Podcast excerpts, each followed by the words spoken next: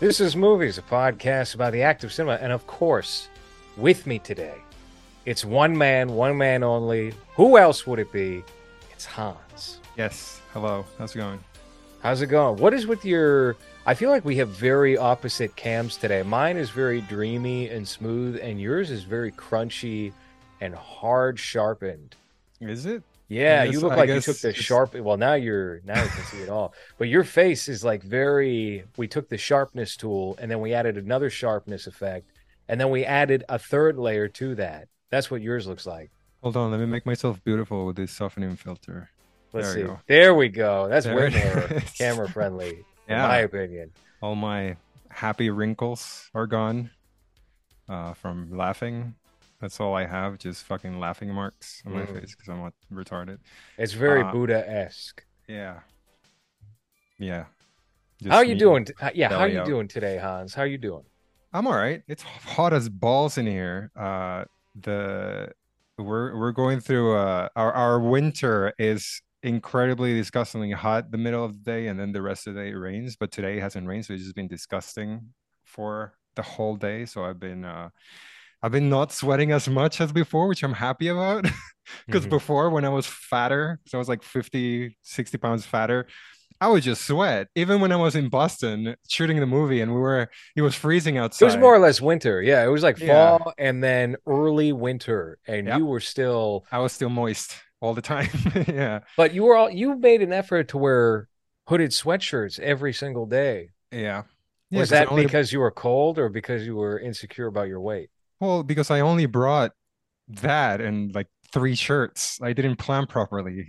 So I had to yeah, to not wear the same shirt all the time. I can just cover that with with the hoodie and hope that uh it wouldn't stink too much. But I think my farts took care of the sting or took the attention away from that. I was gonna so- say, you know, for somebody who was allegedly sweating all the time, you never stunk. You never Yeah. stunk like that. It was just your insides were rotting. Yeah, I didn't have that. You know, you know when uh, you hang out with a fat person that's constantly sweaty, and then they just have a like a bubble of just moist and stink surrounding them all the time. I always felt like that, but no one's ever said that. So I don't know if uh, if people are just not honest with me, or it's just that I was more self-conscious than I was supposed to be. But I also think my farts took the attention away from me. They did. It certainly did. I mean, the apartment itself, we've talked so many times about this. The apartment itself really reeked. And you would Yeah. only pick up, you would grow nose blind to it from being inside of it. But then you would leave, you go out for a smoke break or go up to the convenience store, come back and want to die. You want to puke. So Yeah, yeah, that that was it. So I guess it was kind of hard to maybe we just became nose blind to each other because we were working pretty long days every single day. I I have I mean yeah, it was cold out, but I would have to imagine nobody packed that heavy duty. You know, No. there was no abundance of t-shirts and what have you. So Jake probably stunk. I'm gonna say Jake. Jake was the one who smelled that. Yeah. Yeah. Hey, you know, that reminds me of the past, right? The Mhm. past. That was three years ago now and two years ago now. What about what if we think back to like 22 years ago? What if we think back to Kenny versus Spenny. Can't, no, I wasn't thinking that at all. What if we think back to 24 years ago? What if we think back to when Cartoon Network was actually good? when they mattered, when they were doing cool things, cool creative things instead of whatever they're doing. I don't even know. I'm not What do they do now? See, I read a tweet this week that said, "Oh, Cartoon Network has given up because I guess they've taken a total dive in the 5 to 15 years old demographic. All of their programming now is catered to young adults, and young adults being not even that young. We're talking like 22 to 30. That's now? That's now. I guess they they, they never really seemed all that popular though with the 5 to 15 demographic. That always No. when we were kids, I feel like that was definitely dominated by Nickelodeon and Mhm. Disney. Yeah. Um, yeah, I always feel like for this Cartoon Network cartoons, they always had adult jokes um, that will go over my head. Uh, the one of the movies that we're talking about today, which is um, Dexter's Laboratories, It Ego opens with one. Yeah, it's a sex joke immediately. His parents are just playing Twister, but I think he, I think I wrote down the line. He, the dad says, um, uh, Well, she says something. They're they're says- playing Twister. You can't see it. Yeah. you see the legs sticking Right. up. Their arms and their legs are showing on screen, and she says something to the effect of "uh," and then uh, she says, "Honey, I don't think that's going to fit." Yep. And Yeah. uh, of course, I was- persuaded. I was so. passively watching it at that point, and I had to like, wait a second, what the fuck? What is going on here? And it's just, yeah, they're just playing Twister. So I feel like even though, I mean, you can't really say that something like Ed, Edd, and Eddy was for young adults, you know, but I feel like they always sprinkled enough uh more mature jokes for teenagers in their shows where even if you were watching something like that, you could still get something out of it instead of just like a Rugrats, you know, which was Well, even for- Rugrats actually had some coded jokes in there Yeah. that were meant for the parents, I guess, in the audience. They thought about that sort of thing once upon a time. They don't really think about it anymore because a lot of the I don't think it's just Cartoon Network as a as a you know platform anymore. They have to skew their children's content to 30 year old men. I think Yeah, Disney is that's- definitely guilty of this with their films and their streaming platform, but it, it it's pretty spread out. You know, you wouldn't even be the fact that they think now to do Zoey 101 the movie sequel and Good Burger 2 when there's been no presence of that for children for 20 years it shows that the stunted mindset of the millennial adults is something that they view as lucrative because they're not having kids and they need a purpose as networks. So what do they do? Well, now we're nostalgia bait. Are they lucrative though? Who's watching Soy? What is it? 102, I think it's Zoey called now. Yeah. Um, it's a film. It is it's a film. Just like everything Orson Welles made was a film, Zoey Yeah. 102 is also a film. And uh shout out to Dan Schneider that I'm sure is still getting Oh some fuck yeah, he is. Yeah. They won't put his name on the movie. That and Good Burger. Are you kidding me? He's making bank. He's still posting on Instagram like nothing happened. Didn't you show me one of Yeah, his yeah, posts yeah. recently? And wasn't wasn't some guy like fawning over him? Like, damn, you're such a legend, Dan You're a legend, Schneider, Dan. and he the liked it, legendary. Dan. Yeah, I I mean, if you're him, you're probably thinking, wow, I got away with it. I know, you know, yeah, they all think I am, but they don't have the proof I am. Well, he know? he did. He's a gazillionaire, right? And now he doesn't even have to do anything, but he's got enough money and he's still getting, I'm sure, residuals for the iCarlys that I think are also remade.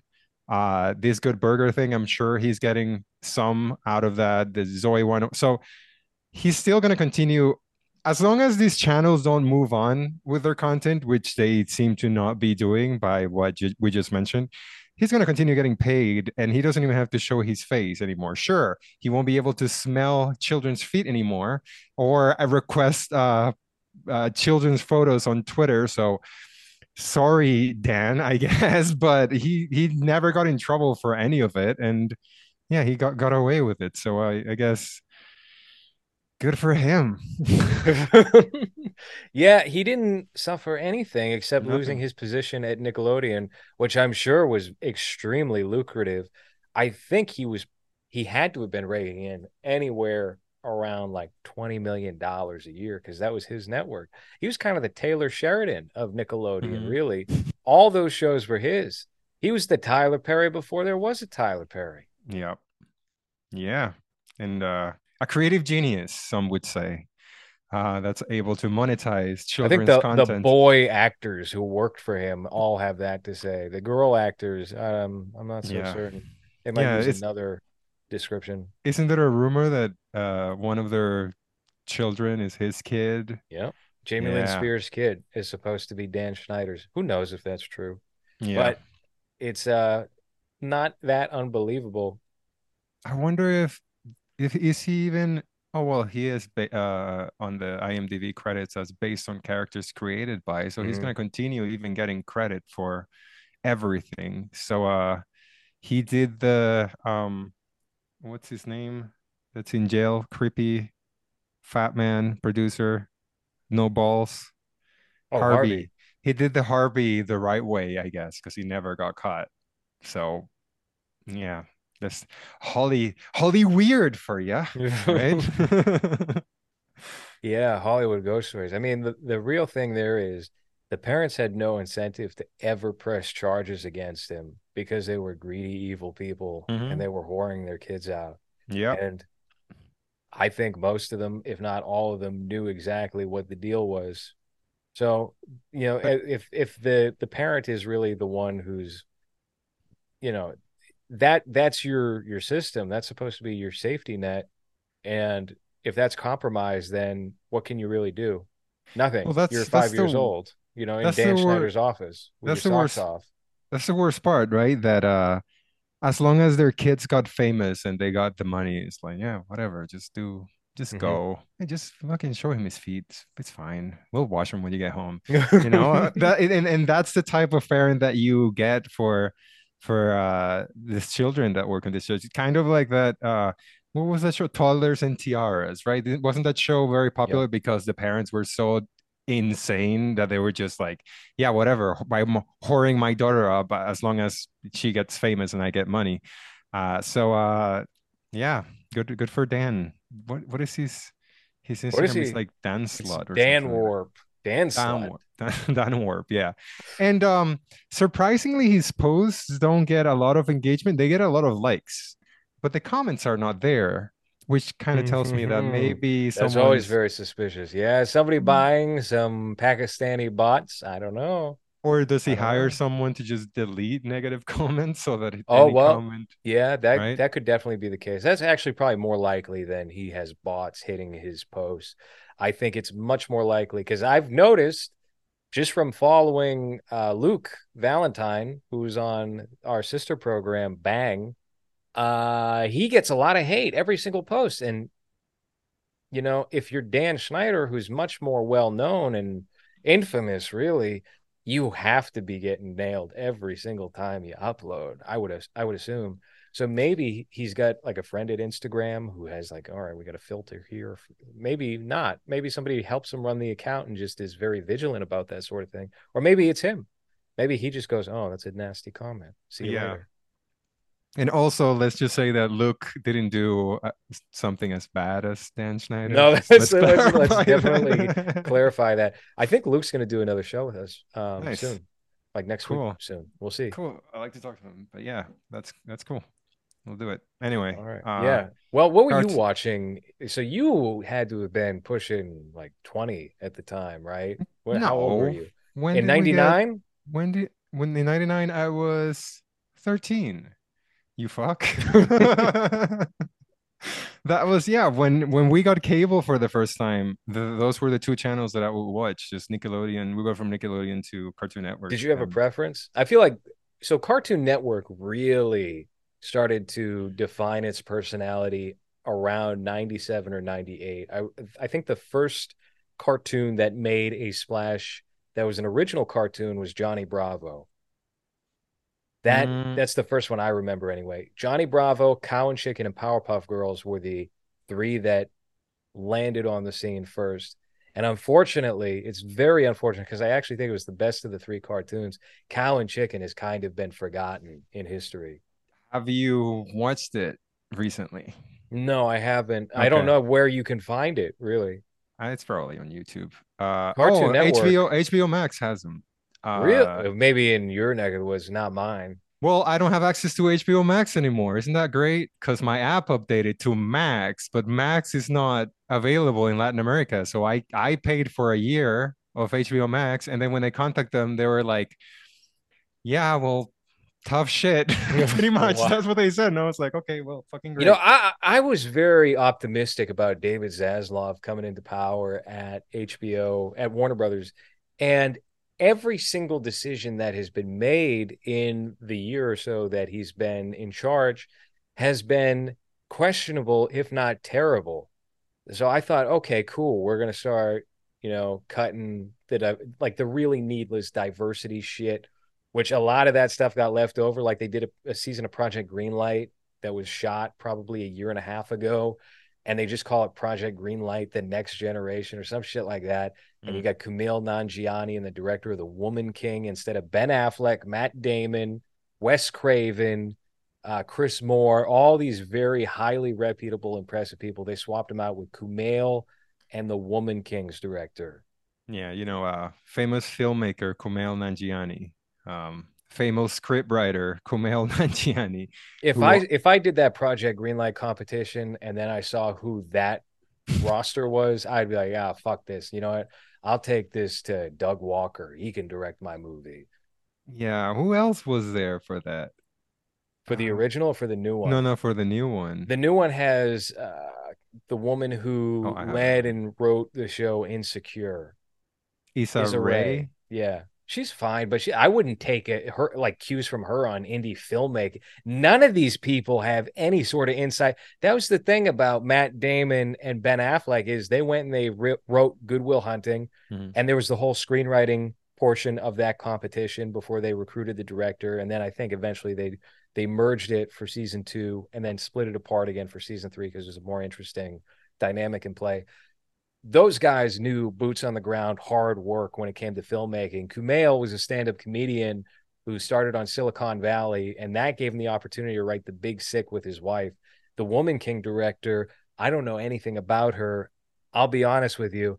I kind of just assumed she was a diversity hire at some point and got gifted that movie because they were like, we need to hit our black woman quota here at Fox or Disney, whatever company put that out.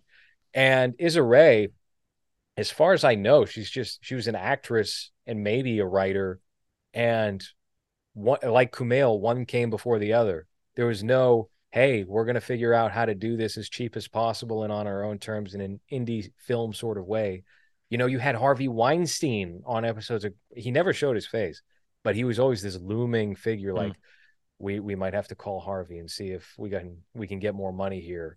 And then Chris Moore would be like, "You never call Harvey. Don't ever call Harvey. You call? Are you talking about calling Harvey behind my back? I'll fucking fire you." So like the, all that drama of operating within the infrastructure of Dimension or Miramax was very interesting and unique to Project Greenlight, and some of that carried over when they did the fourth season on HBO with a movie called The Leisure Class, because you had those same characters still in it. It was still Ben, Matt, and Chris Moore, but uh, I think some of that that personality had been lost. Yeah, let me see. So that director that you her name is Gina Prize by the Wood, and uh, she has twenty credits as a director, but she's got uh, Love and Basketball. Oh, she hold on. She directed that. Yeah. All right, then I'm talking out of my ass. Apologies to what's her name? Name Nina by the Wood. Gina Prince Bythewood. It's Gina uh, Prince Bythewood. My gosh. apologies. You're worth your salt. So she did that. She did a movie called Disappearing Acts. That seems to be a romantic African movie. With uh, what's how many romantic African movies you watch? Um, what's the Vivica Fox, Jamie Foxx one with Tommy Davidson? I think it's Hot Foxes. Yeah. Oh wait, no, one. it's what is it called? It's you know, called, you know what, what is it, booty call. Yeah, yeah, that one. That's the romantic African movie.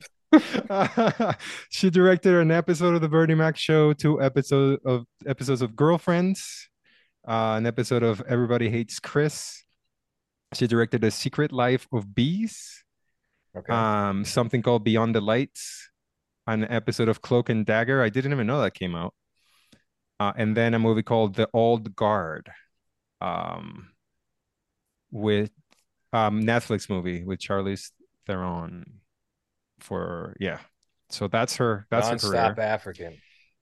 Then Issa Rae directed an episode of The Quar, which is a TV series. Don't know. And then mm-hmm. uh, uh, The Misadventures of an Awkward Black Girl. She's a series also. I'm guessing one episode, and they're just a bunch of producing on I'm sure the things she was. Okay, so she doesn't actually know anything about it, and she's just an HBO talent that got roped into that because that show's over now. Yeah. Okay, got it. All right, so just, like uh, that director then is the only one worthwhile in that entire lineup. Nobody else knows shit. Well, that's unfortunate, but anyway, we're talking about Cartoon Network here. That's another Time Warner property, another Another company that was owned by Ted Turner. Oh yeah, but what I was getting to, uh, Cow and Chicken, Mhm. uh, it's very.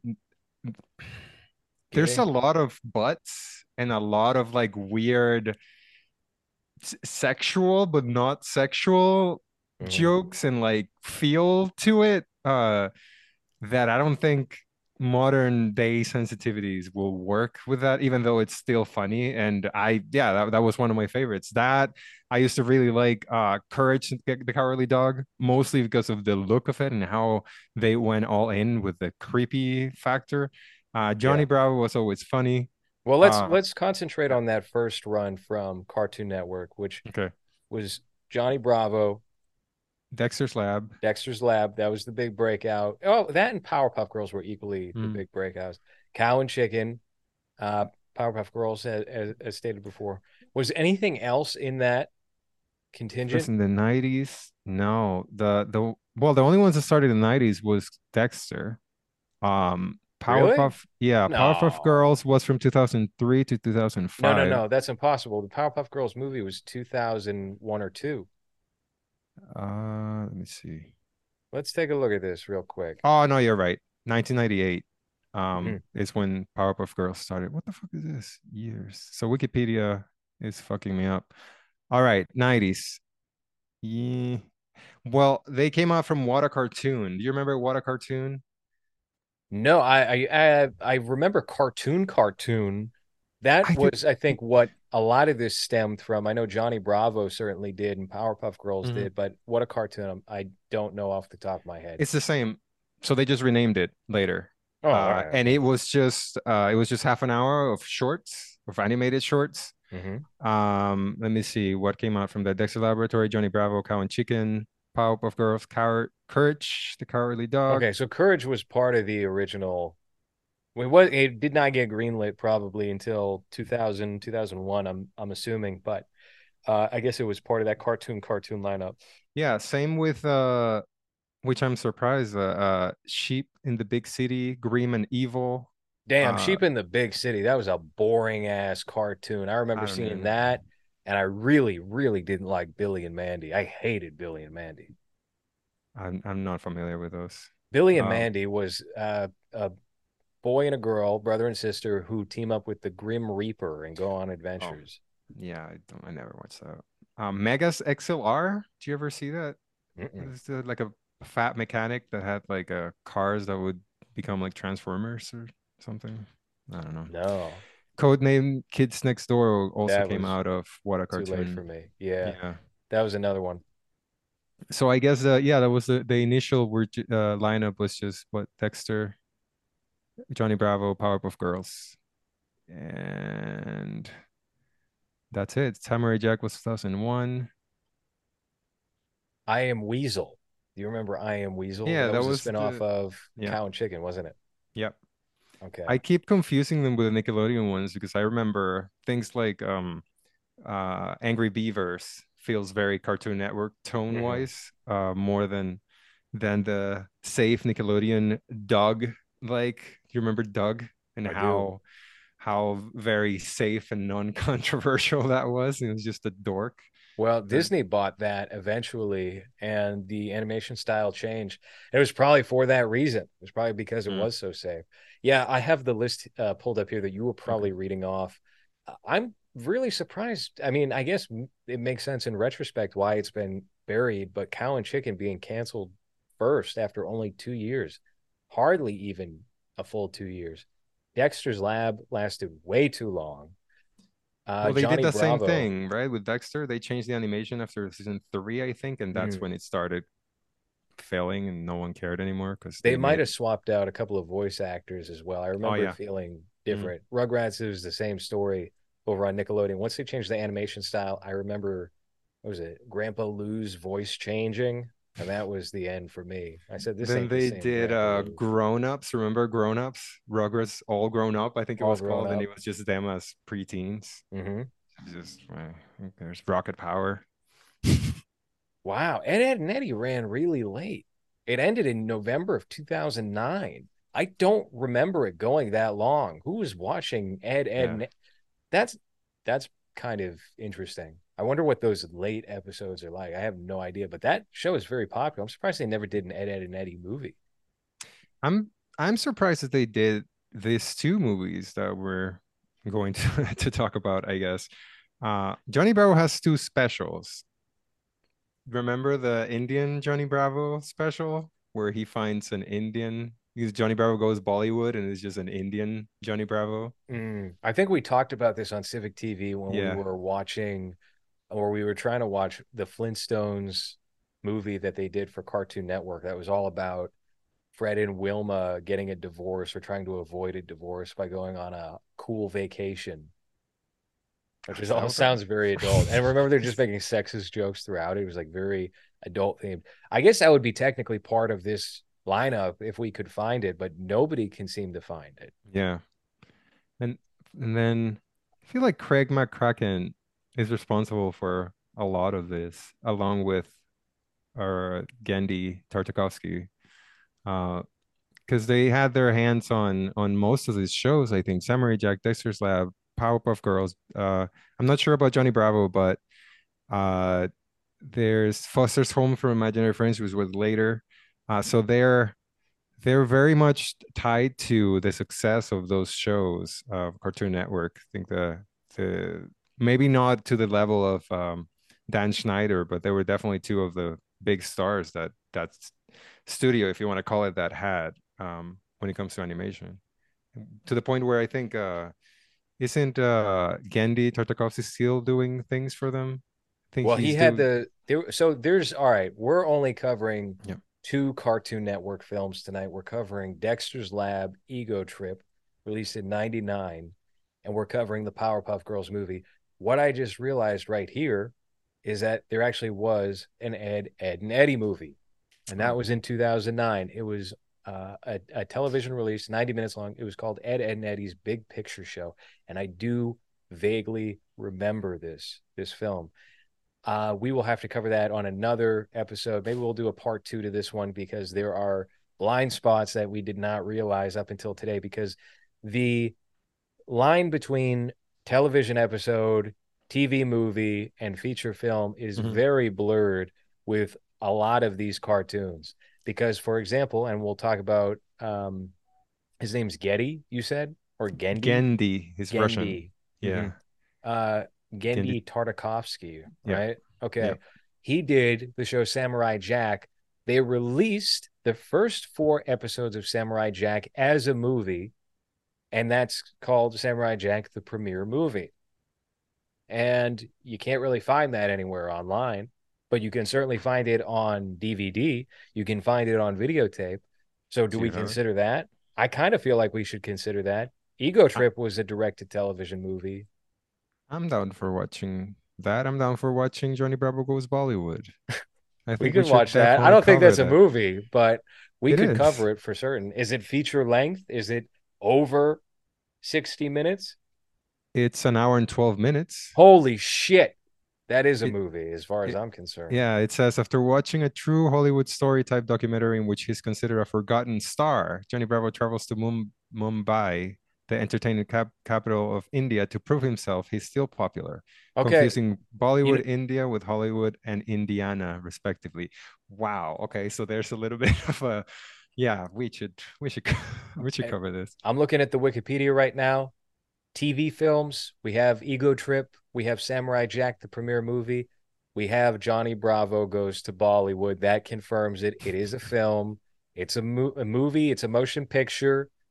Ah, man, they actually did quite a lot. We did not. We oh, did not have it um, down for the episode. Damn. It's going to become a series. no, I mean, listen. I think getting the quintessential cartoon, early Cartoon Network characters in their films is something that we can do. I'm not watching Ben 10 movies. I'm not you watching. Want, you don't want to watch the live action Ben 10 movies? Absolutely not. um, so we we're not going to do any of that. We're not going to do Teen Titans. I would be very interested in seeing Flintstones on the rocks if we could find a copy mm. of it, but it's so rare it seems like. So we'll pick back up for a second episode and we will watch the Johnny Bravo movie.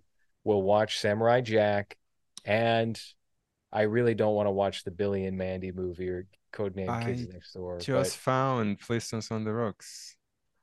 It's it? on uh, archive.org. I knew it. I knew it was going to be archive.org because Yeah. everything is on archive. That's going to be like, that's like currently the Tubi of these internet video engines. Archive.org is very underrated for finding TV broadcasts. And that's all I watch these days. I don't Mhm. watch things on streaming. I'll watch the Mary Tyler Moore show as part of a Nick at Night seven hour compilation every single night. Well, is it an official home of Columbo, right? There's so many Columbo Archive.org? episodes. Yeah, there's so many episodes of Columbo there. That's where I, when we were going to do our Columbo episodes, uh, that uh, episode, that's where I found most of the ones that you said were like the the main ones that we should watch. I believe if most of those, what do you you you gave me like six, I think. Mhm. Well, we Most of those is the not all. theatrical ones. What- Right. most Mo- of those are what? most of those, if not all of them, are on archive.org, or at least when I checked, uh, what, two years ago when we had when you had this idea. Uh, are they good quality or are they TV recordings? They they were TV. I mean, this Flint- Flintstones one is not in the best quality, but at least it's there. Well, the Uh, Flintstones one was never aired after that, except maybe one other time, and it was never given a physical media release. So that's the only version that you're probably going to get until they decide, all right, we're going to pull the trigger and do a commemorative Blu-ray. Give me the name of one of those Columbo episodes, and I'll find it and show you what it looks like. Etude in Black. Huh? Etude in Black. Okay, let's see. Let's see. Jesus, you're making a Mexican man spell etude. etude. It's pretty straightforward. How do you think it's Uh-huh. spelled? E T U D E. Mhm. Oh, that's lucky. Well, That's not lucky. That's just knowing knowing the basics. Uh, anyway, let's see. Okay. Uh, well, that one's not that one's not there. Uh, so maybe I'm full of How about uh, pre- prescription murder? What's the one with uh with Cassavetes? Because that's where I saw that one. That's Etude in Black. Oh, well, maybe I don't know how to search movies. That's all right. Um, We yeah, we'll do the Columbo show at some point eventually, and it'll be good. But we gotta. You know, hey, did you see that they had to recall their Columbo box set for Kino Lorber? no, I guess why? I think the Columbo estate or the um what are the creators' names? Lincoln something. They probably didn't sign off on all the extras. Oh, all right. Here I it is. checking out. Well, you found it. Nice. All right, let's take a look. Well, We are watching Etude in Black, Columbo, season two. Oh, this is a DVD rip. This is a straight up DVD rip. I just wanted to show the quality. See, so it's That's pretty good. yeah. You know those darks there. This is such a great episode too. It is a great episode. This is by far my favorite episode of Columbo. And the behind the scenes on this, which you can read in, there was a Columbo book, like a behind the scenes history of Columbo book that was released maybe last year. That's very insightful on what the whole process for this was. And it was a lot of Peter Falk having gone and worked with John Cassavetes on his films and then coming back to Columbo and being like, well, why don't we do things this way now? You know, because he worked with an actual director who Mhm. had a very distinct process for making movies. And suddenly, wow, he's got a full blown mullet here. Uh, Yeah. Suddenly, Peter Falk was like, why don't we take that approach and apply it to Columbo? And so he started harassing the editors and trying to like overrule the directors. And he was trying to give it more of an artistic quality stamp. And everyone would lock their doors when they would see or hear Peter Falk coming down the hall. So that was the behind the scenes on that. They also had to pick up for reshoots, I guess, and John Cassavetes' hair in one scene is significantly shorter than in other scenes. So look out for that. Great episode though. Uh, we will do that at some point. The Columbo European film uh, special. Do you think that they stopped releasing these animated movies in theaters because of how Powerpuff Girls apparently bombed? Did it? made well, it's considered a failure according to um to Wikipedia, but it made 16 million on a 11 million budget. So I I mean, I'm not sure how much Well, marketing went on top of that for for yeah. Well, the thing you always have to keep in mind is half the budget goes to the theater, right? So let's, or rather, half the half the revenue goes to the theater, and then they never factor in the marketing budget when it comes to films. I don't know why they don't, but Oh, that's the wait. case. Yeah. Let me see. So it says here that the movie only earned six million over the first five days of release, ranking ninth at the North American box office, competing with Men in Black 2. Um, and uh, apparently many venues didn't have evening shows, so older fans that fans of the show, like with jobs, couldn't go see the movie because it would only play during the day.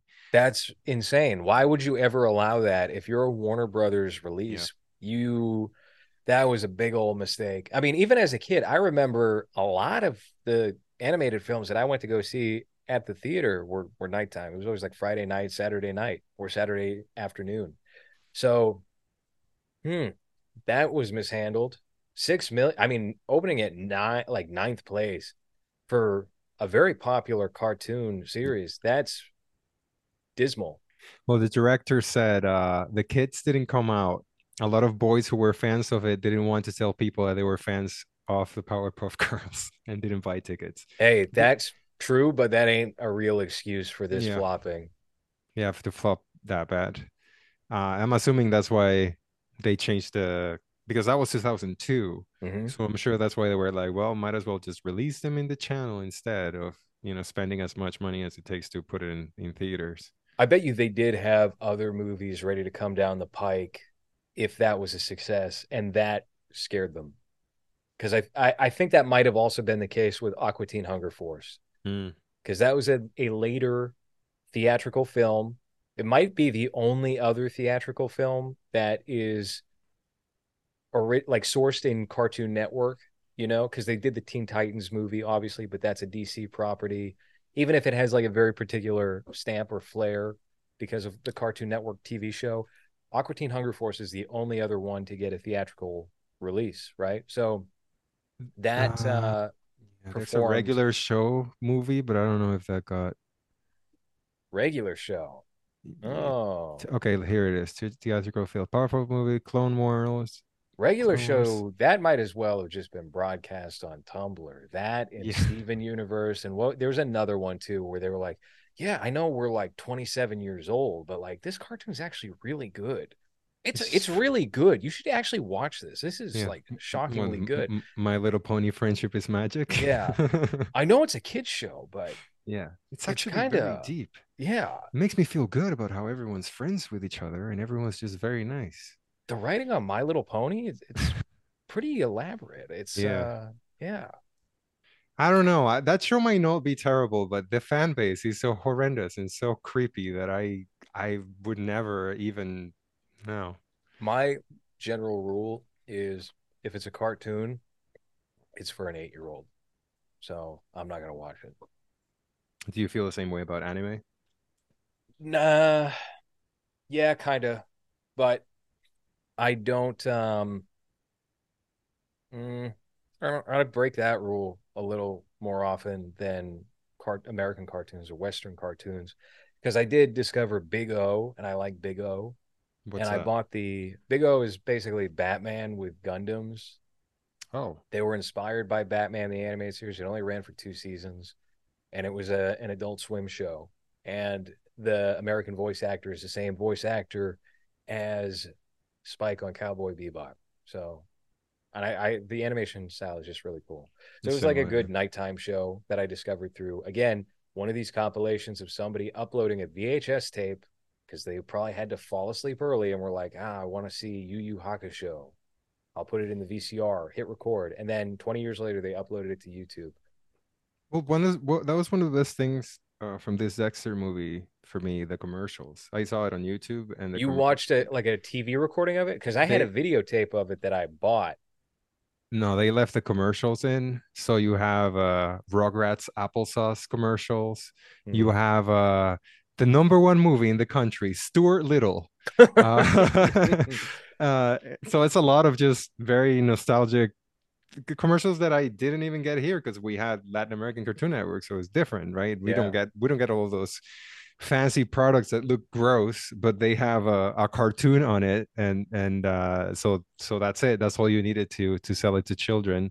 Um, but uh, yeah, that was that was my favorite part of. Even though I, I did like the movie, uh, it's an ep- a stretched out episode pretty much, but uh, those commercials were just like a nice throwback, Uh, especially that yeah. Stuart Little thing. I was like, wow, Stuart Little I- was the be- number one movie You one could point. never imagine nowadays people showing up like that for Stuart Little. Yeah, how much money did Stuart Little make? Is it really? I went to go see Stuart Little in the theater. I too. I like Stuart Little. I read the book Stuart Little by E.B. White. How about that? Okay, so he made 300 million worldwide. Wow. Wow. That's a for 99, 99. Too, that is really impressive. Wow. Yeah, I was not expecting that. So I guess how much that of that- sense. How much of that do you think Jonathan Lipnicki got? Half. Maybe. Maybe. How much did House get? Um, who directed Stuart Little? I'm so surprised that it made so much. That's just it's so weird to think about a movie like that making that much money in today's, I guess, industry where what what what movies are making that much anymore? Not Top even Gun superhero Maverick. movies. Well, yeah, okay. But that I feel like that one has a little bit of that, you know, uh, we're counterculture, so we're gonna support it and say it's the greatest thing ever, even if it's not that good. It's very Oliver Anthony. Yeah, Which don't I, I feel like I said this on a podcast. I definitely said it in a in a tweet, and then I deleted the tweet because I was like, ah, I'm not. Why am I getting into this? Uh, I said you're gonna find out when it comes to Oliver Anthony. I was gonna say you're gonna find out in two weeks he regrets voting for Joe Biden. That's who this guy is, and Oh. like clockwork. What did he say? He said something along those lines. He's like, "Yeah, Joe Biden's not the problem. It's it's the Republicans on stage at the convention that are the problem." and like, Damn, I his number one his number one hit on Billboard. Ah, not anymore. And it's gone. Just a couple of days later, it's gone. What they uncover like an old interview of him, or no, it was it was brand new. It was Oh. brand new. Nobody knows same anything shirt. about this guy. They don't know his birthday. They just found out recently Oliver Anthony's not his name. It's his grandfather's name. His real name is like Steve Pecker or something like that. I don't know. This guy's a fraud. He was artificially inflated by somebody like Michael Knowles or Ben Shapiro, fucking one of those guys. Paid two hundred thousand dollars to bump his single up on the top of the charts for iTunes because you can manipulate it. And that's why you're hearing about him. And everyone bought it hook, line, and sinker because he is Well, Billboard number one now. but it's a, again that counterculture thing, right? Where you don't even have to do anything that's quality. Because if you listen to that song, it's like, okay, it's a country song that talks about a what a white man that's not happy or whatever. And just because it's Is that what it talks counterculture. I don't know. I I Yeah. listened to like 10 seconds of it and I was like, I don't really need to listen to this. But the fact that it's counterculture and all of these people that gave attention to it for no reason other than, oh, look, a white man standing up for the whole country. And so now, if you're on that side of the political spectrum, then you have to support this because otherwise, what are you not? Uh, whatever. Based? Yeah, yeah, you're not whatever our color is, you're not on our team then. How dare you? So I feel like it's more that than like the song is whatever. Like it's any any country song that's come out in the past 20 years. It's same thing, you know, nothing special about it. But but you have to say it is because otherwise they win, I guess. It's Yeah, so they win the culture. it's dumb. Oh, by the way, do you know that Stuart Little, uh, one of the script writers was uh M. Night Shyamalan? No, Yep, he's uh, credited as the one of the two uh, writers for this movie, along is with. there an uh, asterisk or something like he used a pen name for it?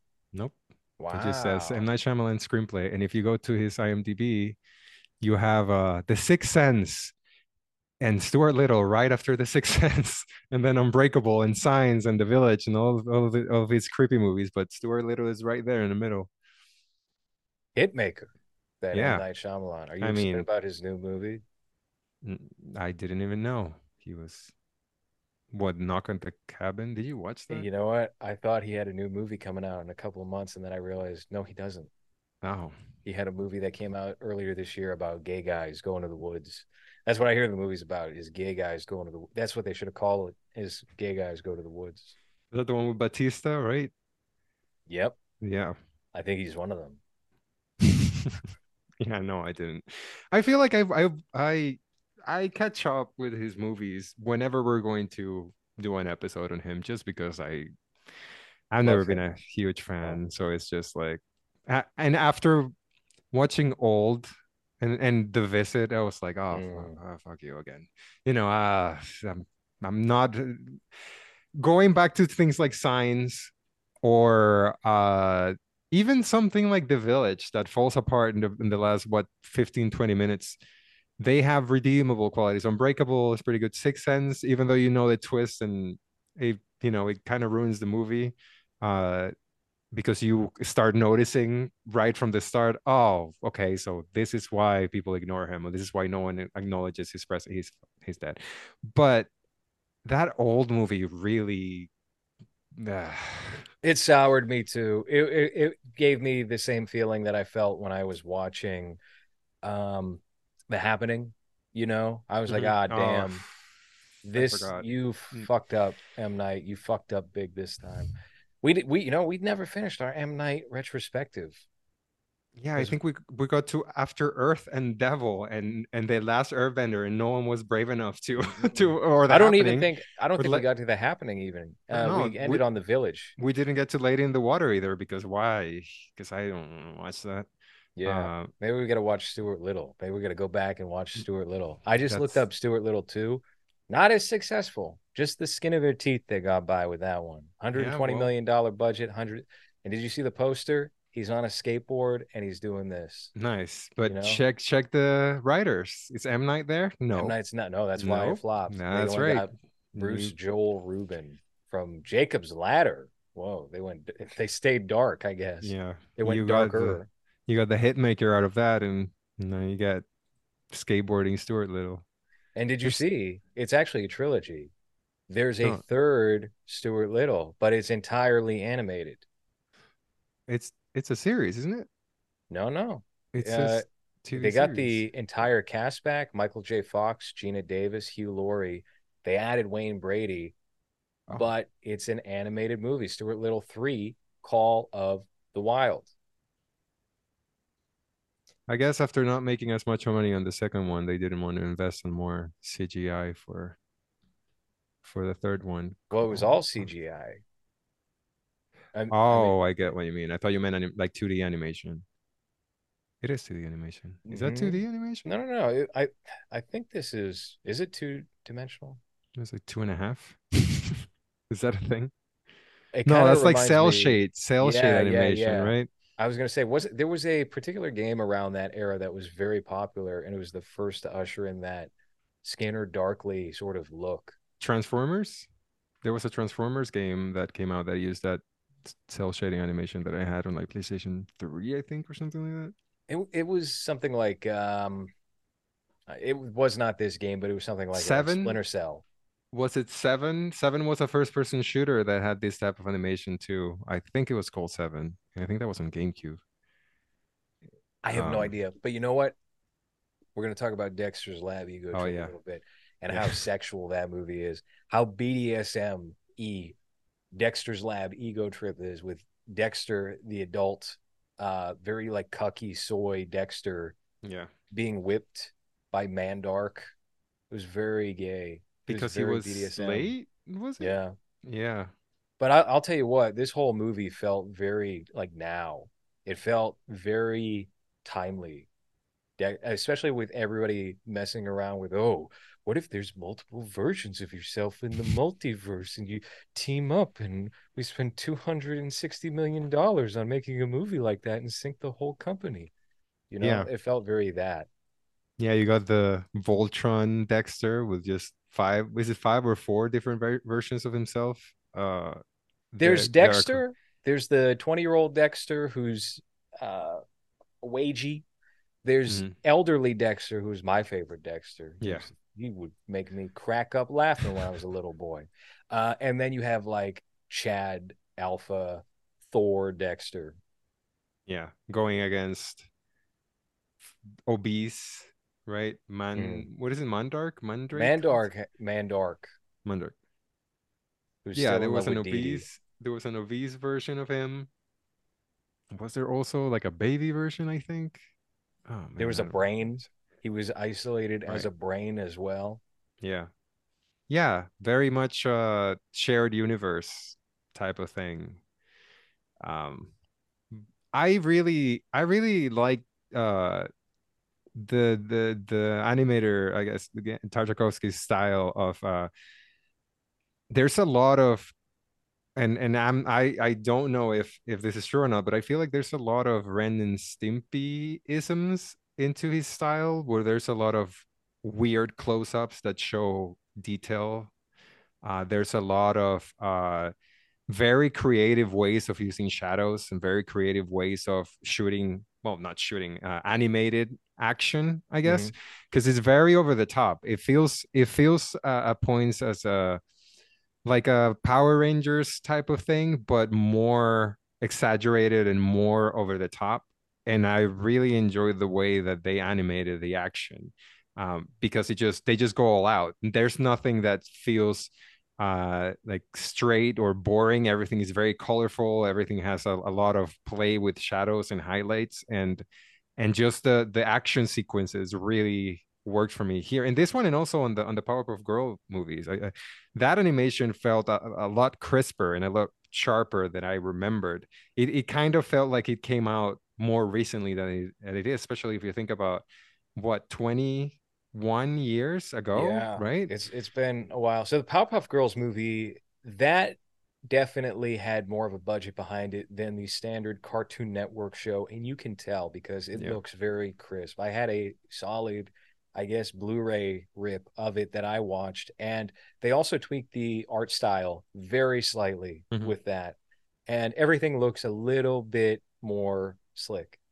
which they did not do that with the Aqua Teens movie. They did that almost verbatim. They spit it out of Photoshop, just like the TV show. So I saw a 4K restoration of Dexter's Lab Ego Trip that was on YouTube. That's the one that I watched. Actually, I didn't want. I did not watch my videotape I got of it back in 1999, and the AI processing to upscale that to 4K was pretty impressive. So I can't legitimately comment on whether or not it was crisp or it looked good because what I got was an artificial version of that. But they didn't change anything with that. It kind of just it, it, to what you said before. It plays like a three episode version of Mhm. Dexter's Lab that they merged into one episode. But I did feel like it didn't feel like a TV movie. A lot of these TV movies that are based on TV shows and cartoons, especially, feel like okay, we have the beginning and then the end, and then the beginning and then the end, and then the beginning and then the end. Obviously, the Powerpuff Girls movie, you have the beginning and then you end. They Mhm. did treat it like a movie. It didn't Yeah. play like it was just merged episodes from a story perspective. Um, There's no commercial breaks, yeah. well, you got commercial breaks. Well, I did. yes, yeah. No, no, but only on the Dexter one, not Mhm. on the Powerpuff Girl. Yes. That one just plays as a straight movie. Did you watch Aqua Teen Forever Plantasm? Yes, I did. Did you? No. Is It's the good. animation there improved? Because I know they didn't improve it on the first one, but I'm looking at screen caps of this one and it seems a little more modern. It is a little more modern with that one. They, he, they got the original animator back, or the guy who handled a lot of the animation processing, and he has since moved on to bigger and better things. And so when they reached out to him, they were like, "Do you want to do this one?" He was like, "Yeah, I'll do it, but only if we do it in 4K." What they were doing the show with, the master files were something like 480p. They didn't Mm. even do 1080 back then. Wow. So he figured out a whole process for doing it in 4K. That's why it looks as good as it does. And I will say that movie much better than the the first one. Way more um funny and cinematic. Yeah, I remember the first one being kind of a a drag at points, kind of like the same way that uh, the Tim and Eric movie felt, where it was just like, all right. With the uh, Tim and Eric movie, it, for that what they were doing worked best in my opinion in 10 minute increments. And when you stretch that out to hey, it's an 85 90 minute movie, you are asking a lot of the audience. Like that is going to be your dedicated hardcore fans only who are going to enjoy that thing. What I think Tim Heidecker especially is best utilized as on screen is a character in somebody else's comedy. Mm-hmm. He's great on Adult Swim in those little fragmented specials, but doing that stretched out just doesn't work. And he's very funny. You know, obviously he's kind of a, a pain in some sense when you think about his real life persona, but I still find him very funny. If I'm watching on cinema at the cinema or anything really that he's doing, I still find him just as funny as as I probably always did. Um, Eric Wareheim, he probably doesn't have as much flexibility as a as an actor, so I don't know for certain. But uh, yeah, that Tim and Eric billion dollar movie was not great. The Aqua Teen movie, it kind of just felt like they didn't know what to do with the film. Mm-hmm. Yeah. You know, it was it, it felt like all over the place. Yeah. Yeah. It felt like they had six different ideas for episodes and they tried to squeeze it into a feature film. And that was a big mistake. Didn't uh Eric just became like a producer? He's a director now. He's a music okay. video director and he directed some TV episodes like Master of None. I know he was a character on the first two seasons of that and he directed some episodes. He plays it low key these days. I mean, it's good for him, I guess. I don't know. I, I don't really I'm not really familiar with uh, Tim's work outside of the comedy, which is great. The comedy is great. And, I want uh, them to restore that, re- remaster that, and put it out again. What is it only on DVD? Yeah. Oh, well. You can't even find it. Criterion put it out on their streaming service not long ago, uh, along with the other films that that director Rick Alverson had uh, handled, like Entertainment and The Mountain and those are both pretty good. Entertainment, especially, is, is good, but I think the comedies is best. Is Entertainment the one with Neil Hamburger? Mm-hmm. Oh, right. Never saw that one. I remember the trailer and was interested in it. It just went by and I didn't see it. This might be a three-part show, since now I'm thinking, oh, there's Adult Swim movies we also have to talk about at some point. I know that they did a Venture Brothers movie just this year that came out. Um, because I guess Cartoon Network was, or rather, uh, they greenlit a bunch of Adult Swim feature film properties to put out directly on HBO Max, and Venture Brothers was the other one after Aqua Teens. And so maybe we'll we'll check that out at some point. And then there's also the Tim Heidecker movie, Mr. America, which is based on his on cinema at the cinema character. So yeah, I'm not not familiar with that one at all. Um, that one um, was pretty funny. That one actually wasn't so bad. Much better than Tim and Eric's billion dollar movie. So, Adult Swim, is it just those that you just mentioned that went to theater? Just feature, uh, oh yeah, a ah. column movie for theaters and Mr. America are the only. There, well, yeah, there's a there's a gray area where Adult Swim had nothing to do with the movies. Like the Tim Heidecker character from On Cinema, he owns that, so he could. The same thing with the billion dollar movie mm-hmm. not Warner produced. That was, I believe, um, God, it was a very popular Magnet. It was Magnet put it out 10 years ago now. So there's that whole gray area of Adult Swim shows to movies. But would you, which, yeah, would you like to cover the Metalocalypse movie? Because I, I really like that show. I've never watched day. it. I'd be okay. down to cover it. I would definitely be down to cover it. So this we can add that to the from, roster from this year. Yeah, so we could from do this the, year too. Yeah, I don't know mm. if it's out yet. It says 2023, August 22nd. So it just came out. It's called Doomstar, Army of the Doomstar. Uh, that show was just really funny. Um, I had a lot of like metalhead attempting to be metalhead friends growing up, and they make fun of all of those people, and it's just it's just a very relatable to my how I grew up with just all of these metal shitheads. Um, so we we could do Plantasm and we can do Venture Venture Brothers. That's like always considered, I guess, as one of the better shows they put out. I I've never seen it. I just know that it's what Jonny Quest ish, right? That's the like, designs of the characters. I think are inspired by it. I think Jonny Quest shows up in a couple of episodes or something, but uh, but it's it's similar with the adventure thing, I believe. And this is coming from me never watching an episode, but uh, but that would be interesting. I think that's what they used to close the series, right? That movie that just came out. Yeah, series finale. Yes, yeah, yeah, Yeah. So we we could definitely do that. Um, I'm looking at the Adult Swim also because we've hardly talked about these two movies here. Which did you prefer out of the two films? Uh,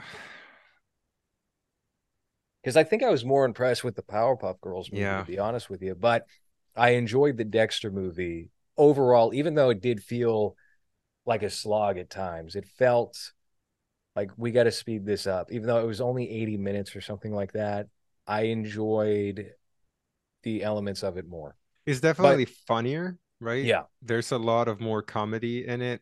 Uh, the one thing that I didn't really like about the Powerpuff Girls one is that I, I feel like the story was very simple, just because you were telling the origin story, so you couldn't really go that deep into who they're fighting, I guess. So it's just, oh well, they just met Mojo Jojo and now they beat him. And and that's it. Like it's very basic story. At least Mhm. with the Dexter one, you play with timelines and you go back in time and you do all this a little bit more complicated thing especially with the ending where it all wraps wraps up. Uh, but if you look at the visual style, if you look at the way that the animation looks, and obviously the budget was a lot bigger, so maybe that's why it looks like that. Uh, as much as I feel like the animations are very similar, uh, I would say as a movie, definitely the Powerpuff one works better. Mhm. Uh, but as like a long episode, the the Dexter or or as a more interesting story, I guess the Dexter one um is better for me, especially because it's all the, the comedy that it, that it has in it too. What what I don't understand, and the Powerpuff Girls movie is not the first TV show to film to do this. I don't ever understand who they're trying to play to when they take a property that's established on television. You know that's going to be primarily the audience that shows up to the theater, Mhm. and then they give you a repeat storyline that is slightly different. The Trailer Park Boys movie did the exact same thing where they repeated the story of the first few episodes. They give you the origin and they play it out a little bit different. Does I I I think that's kind of a big waste of an opportunity, in my opinion. I didn't mind it with the Powerpuff Girls because I did not watch the Powerpuff Girls, so it's catering to that audience, right? But um, on the whole, like I think you're alienating your your core base there, and why do that? Why would you do that? Yeah, it doesn't make sense. It's also not such a complicated story that you have to. Well, I guess they they do that with Spider-Man and Batman all the time, right?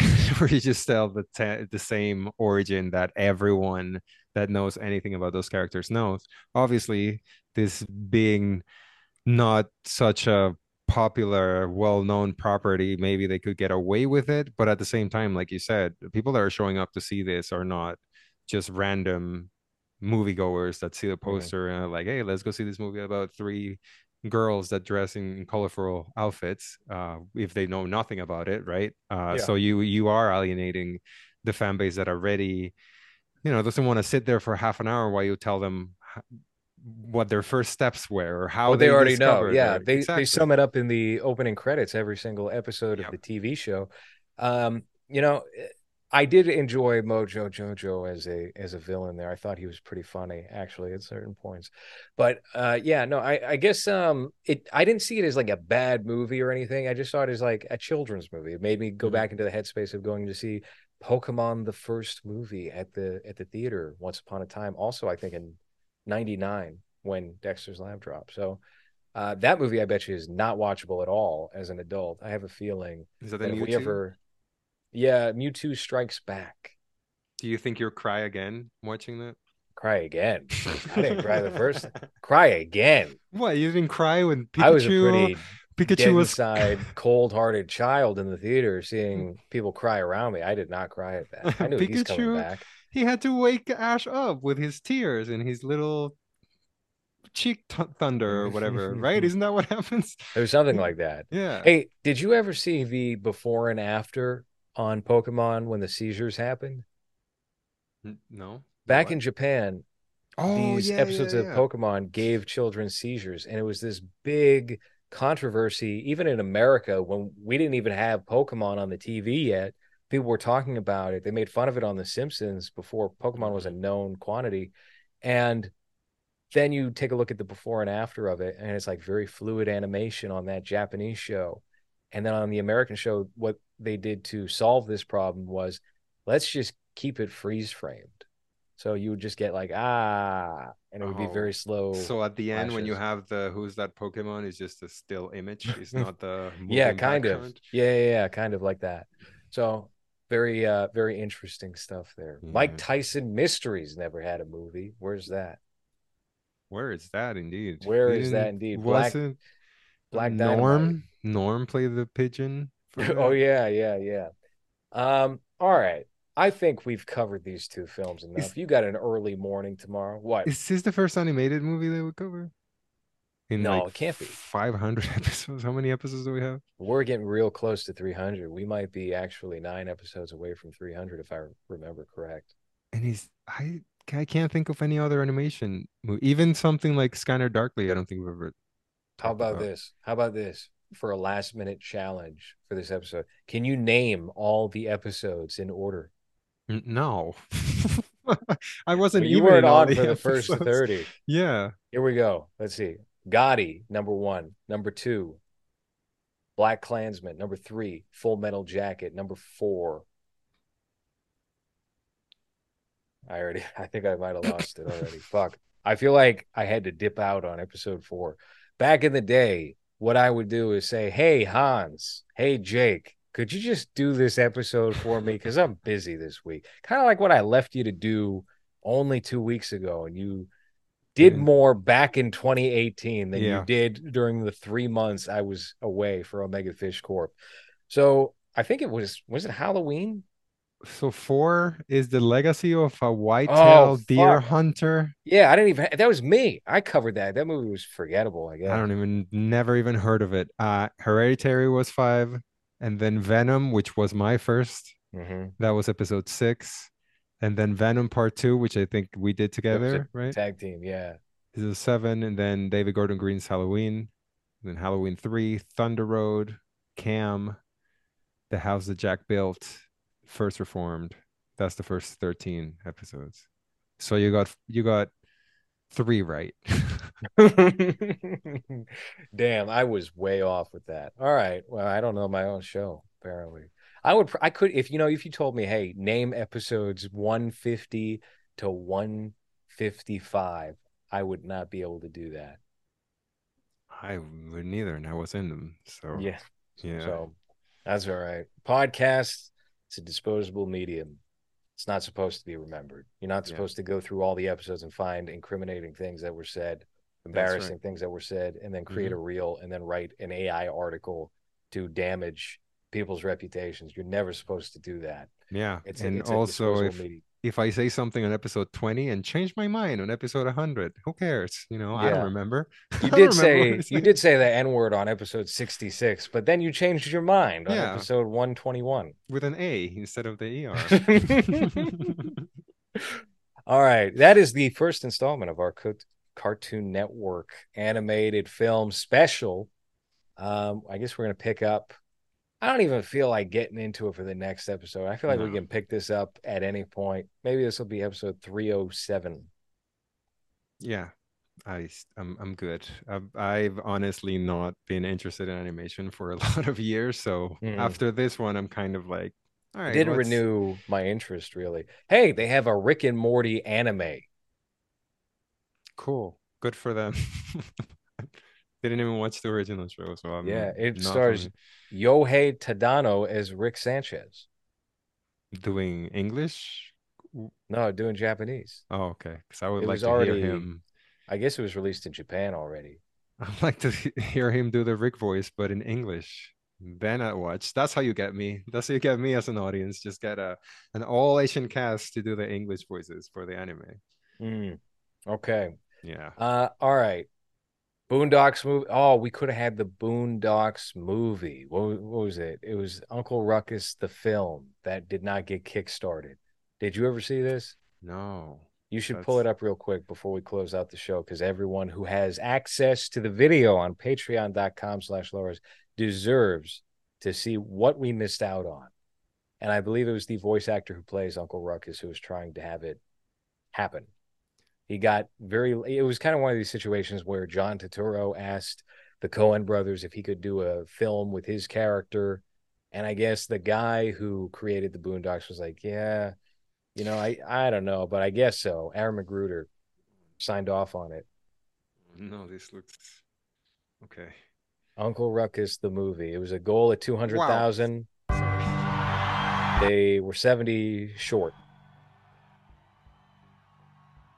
Should have done Indiegogo. 200,000? That's kind of low for what for... what this movie would need or be. Wait, is it a live action? Mm-hmm. Yeah. R- really? Yeah. Scroll down. Oh no! I thought he was just playing the character because he wanted to add him. Oh no, that's sad. What happened with this money? Did they give it back? Is that no? Back in the day, Kickstarter was all or nothing. You either make your goal or the money goes right back in the pockets of the contributors. Well, that didn't tell me anything. Is this? Uh-huh, well, uh-huh. well, you know he knows what he was doing because the audio is only coming out of the e- left ear, so uh, it's not even stereo. Oh, hello, everybody. It's me, Uncle Ruckus. And guess what I'm doing at the computer device? I'm setting up the Uncle Ruckus Google Hangathon. Oh, what is that, Uncle Ruckus, you might say? Well, on Monday, February 25th, from 5 to 8 p.m. Pacific time. You can get on the Google Hangathon and hang out with me, Uncle Ruckus, eyeball to eyeball, just sitting and chatting, just enjoying each other's company. yeah, because you know what's great? Um, when actors do characters without having the people that write for the characters involved, that always works out so great, right? You don't have the people that created the character writing it. It's just the actor improvising as the character. What is the story for the film? Um, uh, then we're raising funds for an R-rated theatrical comedy. Uh, movie will be written and directed by Aaron McGruder. Okay, so so it is the creator that written. I guess what I was saying it was more about that hangout, because you just want to hang out with a guy in costume. Uh, he does the voice on the animated series story, which is currently being written. So you are selling a movie and you want to get two hundred thousand dollars for a movie that's not even been written. How do you sell that? How just... okay? Can you scroll down? Yeah. Here, uh, this kind of feels like a weird cash grab. Like he was short for money and he tried to do something. First, because Sony, who mm-hmm. produces the Boondocks animated series, is not involved with the project in any way. In fact, there are no investors, corporate or otherwise, involved with the movie as of this moment. The whole thing is kind of an odd idea. So we're just starting with Kickstarter on this one, and we'll see what happens. That doesn't make me feel good. No. The fact that $120,000 were raised but for this thing, based with that right there in the description, people were really using their money stupidly when it came to Kickstarter. Like Kickstarter's full of scams and accidental scams and people who never mailed out a comic book. But um, this sort of thing, no, this feels like the actor was hard up for money and he put on an eyeball and then said, Hey, Aaron, why don't we work on a movie? And Aaron was like, Huh? Uh, all right. Uh, all right. Sure. Yeah, sure when I have some time. And then he went and put up this Kickstarter that he recorded and did everything for himself. Now that's all just projection on my part. That's how this looks, but it this is not this well, is not good. If you read this risks and challenges, it says the money we're raising represents partial funding for the film. So the first challenge is to raise the rest of the money. So that's telling you if we raise the $200,000, it might still not happen because that's just the initial hurdle, which is pay for the actor's rent, I guess.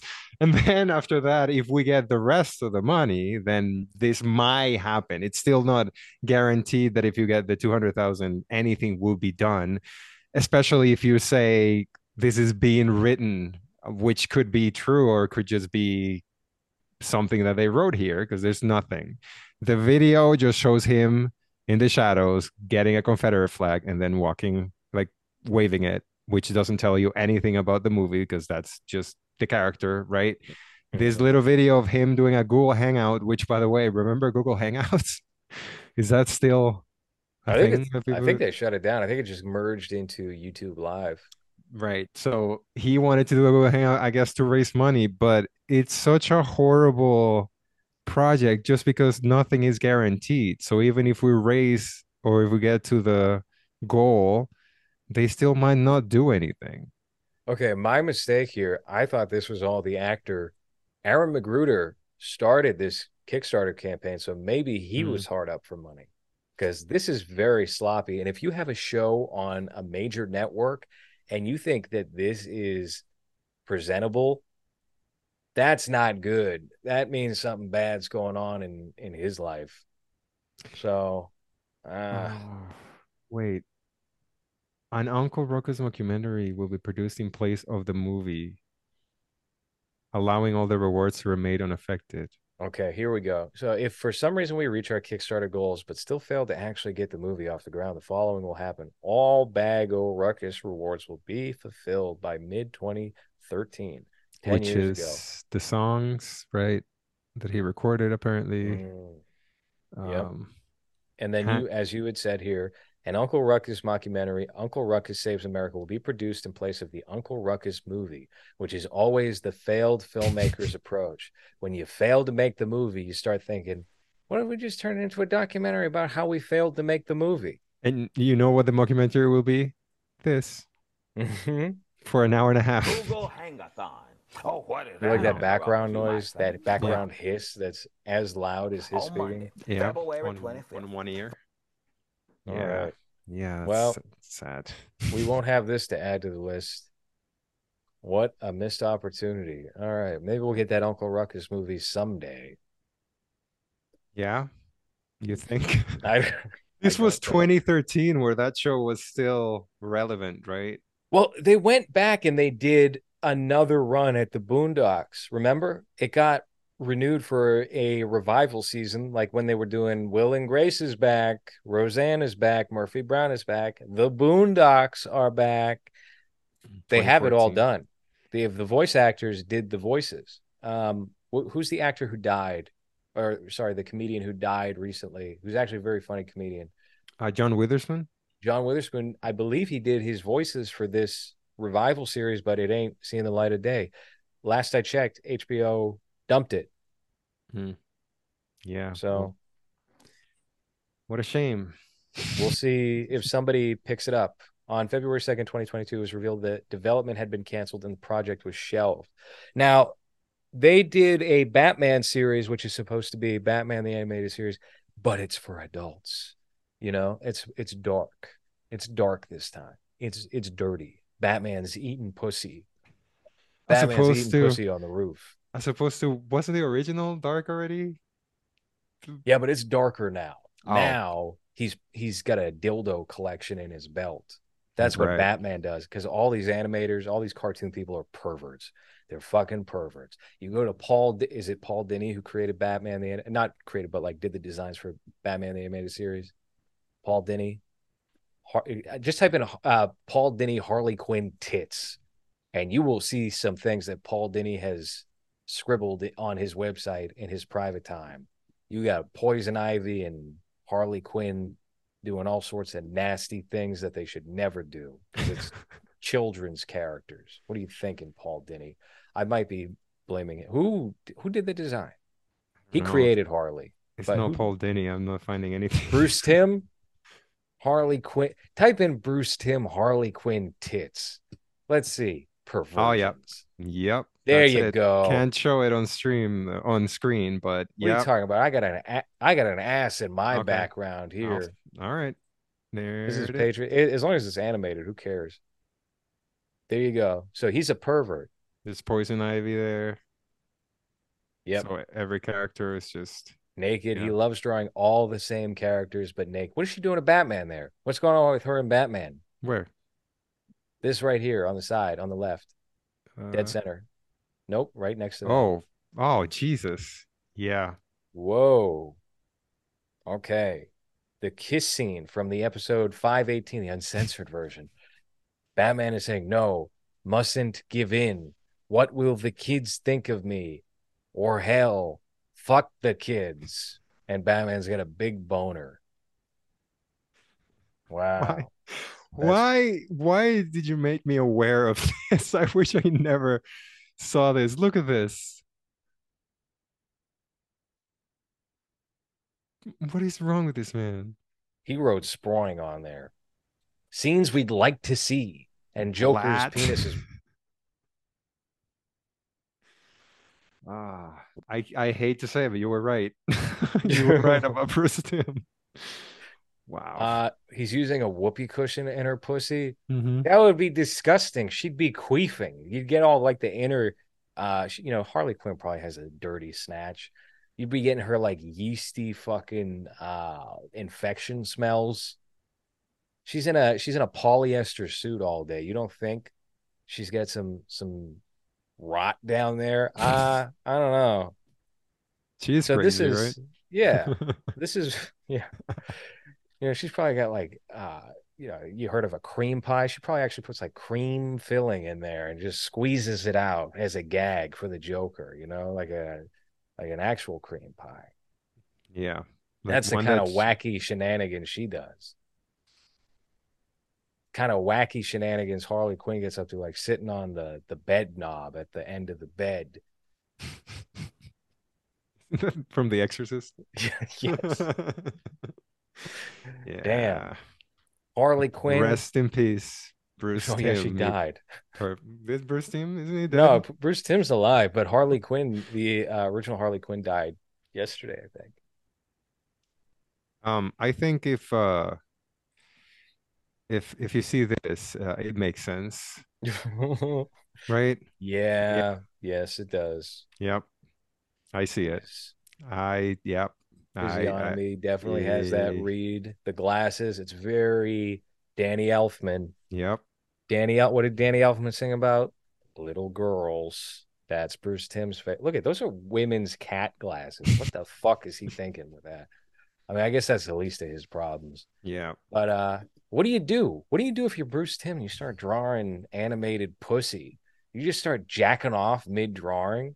Why Is are you doing that? Is that what he does on like Patreon or something? Is that what he's doing now? Yeah, it's probably Patreon only. You can see Catwoman getting gaped. Oh no, it's not Patreon. It's on his Instagram too. So I guess Oh. he's just yeah. That's all he does these days. Yeah. He gave up. He gave up on the facade of being uh, a children's illustrator animator now. No, he's just a pervert. Does that attract women? I'm sure. yeah, I'm sure. Absolutely. But probably like fat goth girl types. I, I even doubt that that I really I think it's mostly men with like women's accounts on Instagram. yep. Yeah, the the ones that are curious about seeing those characters in that way. Could you, could you draw me Bane's penis? He probably gets a lot of requests like that. If I what- send you a hundred dollars, could you just draw Robin uh bent over, nude? Can you can you show me how big you can make Clayface's penis? What if Clayface had a bunch of penises? What if he used his clay to build a big penis body? Yeah, you have to pay twenty dollars in his Patreon to make requests. So that's unfortunate. Are you going to watch that Amazon Caped Crusader Batman animated series? I don't even know what that is. I just I'm just learning about it right now. It it me. suffered the same fate as the Boondocks, where Zaslav came in and said, "Mm, "No, thank you. I We're know it's finished. We're all set."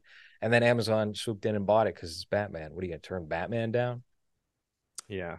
No, I'm not gonna watch that unless Yeah, we cover it. That's gonna be one of those things of like I'll only watch it if we cover it, and I doubt we'll do that. No, I think we're past that. Okay, all right. That has been movies for this week. Thank you for listening.